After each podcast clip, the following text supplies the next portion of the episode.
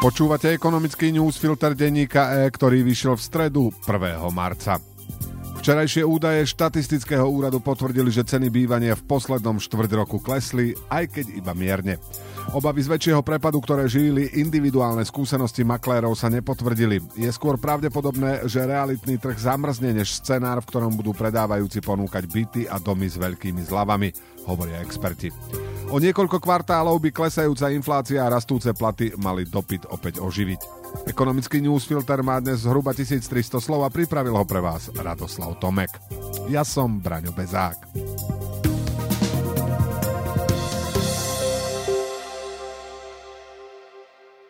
Útorkové údaje štatistického úradu síce potvrdili pokles cien bývania v poslednom štvrť roku, zďaleka však nejde o dvojciferné prepady, o ktorých hovorili realitní makléri. Domy a byty v porovnaní s predošlým kvartálom zlacneli o 80%, medziročný rast cien sa spomalil pod 10%. Štatistický úrad pri výpočte používa skutočné ceny z uzavretých zmluv a preto by jeho údaje mali lepšie odrážať realitu ako podobný index Národnej banky Slovenska počítaný z ponukových cien. Kvartálny pokles podľa metodiky štatistikov bol miernejší ako 2% vykázané NBS ešte v januári. S výnimkou Bratislavského a Trenčianského kraja kvartálne klesli ceny starších nehnuteľností na celom Slovensku. Ceny novostavieb zase rástli všade okrem Žilinského a Košického kraja. Je možné, že výsledky ovplyvnil prudký pokles počtu transakcií v niektorých regiónoch. Deník E sa rozprával s viacerými realitnými maklérmi, ktorí v závere roka neuzavreli žiaden obchod. S drahšími hypotékami klesol dopyt po vlastnom bývaní a tým ustal tlak na jeho ceny. Údaje zo štvrtého kvartálu, keď už realitní profesionáli hovorili o citeľnom ochladení trhu, však ukazujú, že predávajúci sú trpezliví a zatiaľ sa do zliav nehrnú. Výsledkom je, že transakcií je o mnoho menej ako pred letom. Podľa odborníkov môže slovenský trh s oneskorením kopírovať situáciu v Česku, kde hypotéky začali zdražovať o 3 štvrte roka skôr. Trh tam prakticky zamrzol, ale výraznejší pokles cien nenastal, aspoň nie vo väčších mestách.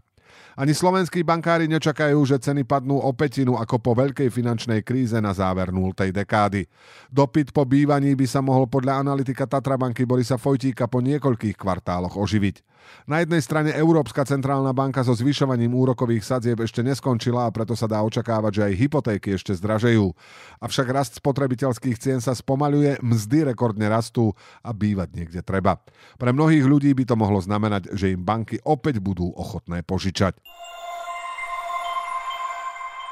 Umelá inteligencia AI podľa mnohých odborníkov zmení svet. Niektorí jej vplyv na spoločnosť prirovnávajú k vynálezu kolesa či internetu. Firmy, ktoré si ju neosvoja, sú odsúdené na neúspech a naopak vývojári rôznych AI systémov alebo špecializovaných čipov môžu dúfať v rozprávkové zbohatnutie. AI sa tak stala jednou z dôležitých tém pre investičných profesionálov. Akcie Alfabetu výrazne klesli, keď jeho AI systém nesprávne odpovedal na triviálnu otázku. Jeden z gigantov IT sektora spoločnosť Microsoft zasa investovala 10 miliard dolárov do firmy OpenAI, ktorá stojí za populárnou službou ChatGPT. Chce ju integrovať do svojho vyhľadávača Bing. Do revolučného segmentu môžu investovať aj drobní investori, aj keď nie priamo do OpenAI, ktorá nie je obchodovaná na burze. Experti na investície, ktorých oslovil denník E, hovoria, že rastúce sektory ako umelá inteligencia, robotika či kybernetická bezpečnosť by mal mať v portfóliu každý investor s dlhodobým investičným horizontom. Mnohí drobní investori akcie týchto sektorov vlastnia aj keď nepriamo cez podielové alebo ETF fondy. V ich portfóliách zvyknú byť zastúpené veľké mená ako výrobcov čipov Nvidia alebo Alphabet, ktorých umelá inteligencia ovplyvňuje, aj keď majú aj iné zdroje príjmov. Kto chce svoje investície na umelú inteligenciu zacieliť priamejšie, môže podľa oslovených expertov investovať do špecializovaných fondov so zameraním na AI sektor. Známe sú napríklad fondy ETF Global X Robotics and Artificial Intelligence alebo iShares Robotics and Artificial Intelligence ETF. Čo si pri AI fondoch všímať? Fondy majú väčšinou AI už v názve, no je rozdiel, či do umelej inteligencie investujú alebo ju využívajú pri riadení portfólia. Investičná stratégia. Niektoré fondy sa zameriavajú na konkrétnu oblasť umelej inteligencie, ako je robotika, automatizácia alebo strojové učenie. Iné môžu investovať širšie. Váha AI v portfóliu. Niektoré fondy majú väčší podiel technologických gigantov ako sú Google a Amazon, iné môžu vlastniť viac spoločností so strednou alebo malou kapitalizáciou. Tematické ETF fondy sú rizikovejšie ako široko diverzifikované fondy. Spája sa s nimi však aj možnosť vyššieho výnosu. Podľa odborníkov by nemali mať v portfóliu investora veľké zastúpenie maximálne 5 až 10 AI však nemá len svoje svetlé stránky. Petr Jančárik, jeden zo zakladateľov projektu Konšpirátory SK, pripomína, že pre jazykové modely ako chat GPT je veľmi ľahké naučiť sa generovať viac či menej vymyslené dezinformačné texty, čo môže rozpoltenú spoločnosť ešte viac polarizovať. Zatiaľ nás predtým chránia len etické pravidlá tvorcov jazykových modelov a aj kapitál, ktorý na vytrénovanie umelej inteligencie potrebujete. Takmer 7 rokov po referende, 3 roky po odchode Veľkej Británie z Európskej únie a 2 roky po skončení prechodného obdobia sa môže Brexit definitívne uzavrieť. Konzervatívnemu premiérovi Rishimu Sunakovi sa podarilo vyrokovať dohodu, ktorá rieši otázku Severného Írska.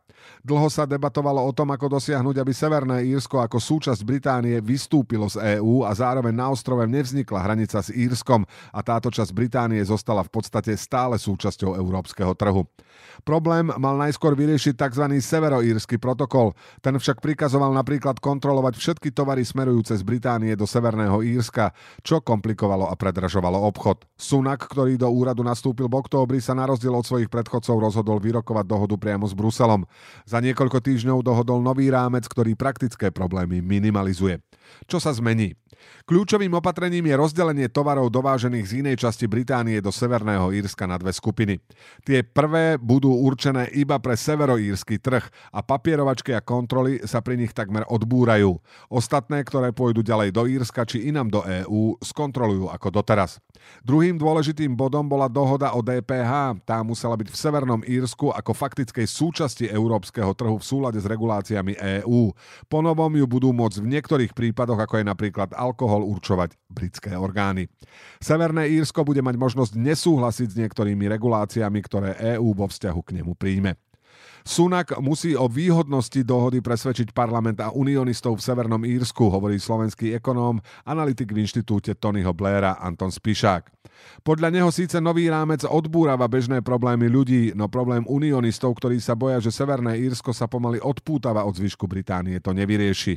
Ten súvisí so samotnou povahou Brexitu. Brexit otvoril Pandorinu skrinku a žiadna politická dohoda to nejako radikálne nezmení, uzatvára Spišák. A na záver tri krátke správy. Inflácia vo Francúzsku a v Španielsku sa vo februári podľa predbežných údajov prekvapivo zvýšila. Cenový vývoj v druhej a štvrtej najväčšej ekonomike eurozóny zvyšuje pravdepodobnosť, že Európska centrálna banka zdvihne úrokové sadzby viac a naročšie, ako sa donedávna predpokladalo. Investori predpovedajú, že depozitná sadzba ECB ešte porastie z aktuálnych 2,5% na 4%, píše Bloomberg. Vo štvrtok Eurostat zverejní mieru inflácie za celú eurozónu. Elon Musk sa podľa agentúry Bloomberg opäť stal najbohatším človekom na svete. Pomohol mu k tomu rast akcií Tesly, ktorej šéfuje. Musk preskočil spoluvlastníka luxusného konglomerátu LVMH Bernarda Arnolda, s ktorým si vymenil poradie v rebríčku miliardárov v decembri. Akcie Tesly v pondelok stúpli o 5,5%, čo zvýšilo hodnotu Muskovho majetku na 187 miliard dolárov, vyplýva z rebríčka Bloombergu. Arnoldov majetok presahuje 185 miliard. Slovenskej sporiteľne v Lani vzrástol čistý zisk o 6,5% na 242,8 milióna eur. Je to rekord pri najmenšom od roku 2009. Najväčšia slovenská banka podľa aktív ťažila zo zvyšovania úrokov aj z rastu poplatkov. Mierne jej klesol aj podiel nesplácaných úverov na ich celkovom objeme. Zisky bank sú v posledných mesiacoch v centre pozornosti vládnych aj opozičných politikov, ktorí v parlamente navrhujú pre sektor vyššie dane. Narážajú však na memorandum, v ktorom ministerstvo financí v roku 2022 sľubovalo opak. Ekonomický newsfilter dnes pre vás pripravil Radoslav Tomek. Do počutia zajtra.